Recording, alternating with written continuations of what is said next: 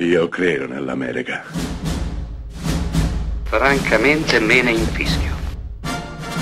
Io sono tuo padre.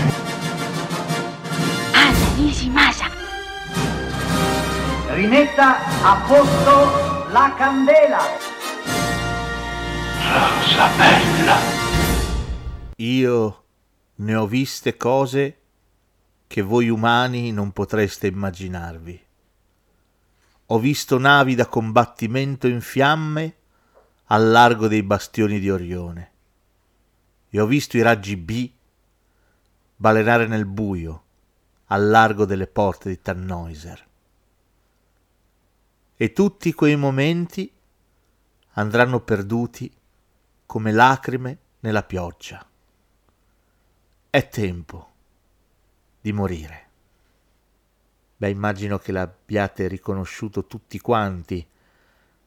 Questo è l'androide Betty, interpretato da Rutger Hauer nel finale di quel capolavoro assoluto che è Blade Runner, diretto all'inizio degli anni Ottanta da Ridley Scott. Blade Runner che ha avuto un director's cut, ha avuto un sequel, ha avuto vari minutaggi e varie edizioni al cinema.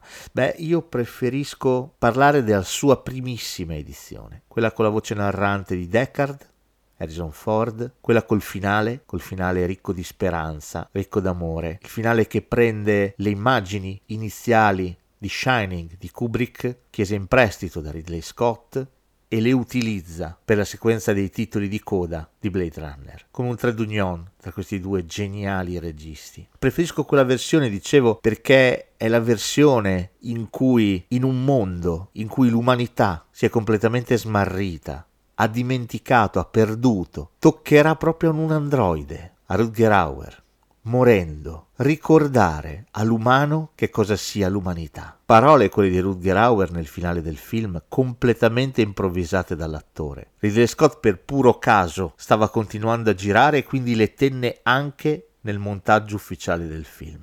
Blade Runner è questo, Blade Runner è la parabola di un'umanità che si è smarrita e ha bisogno di una macchina per tornare ad amare e per tornare ad amare la vita.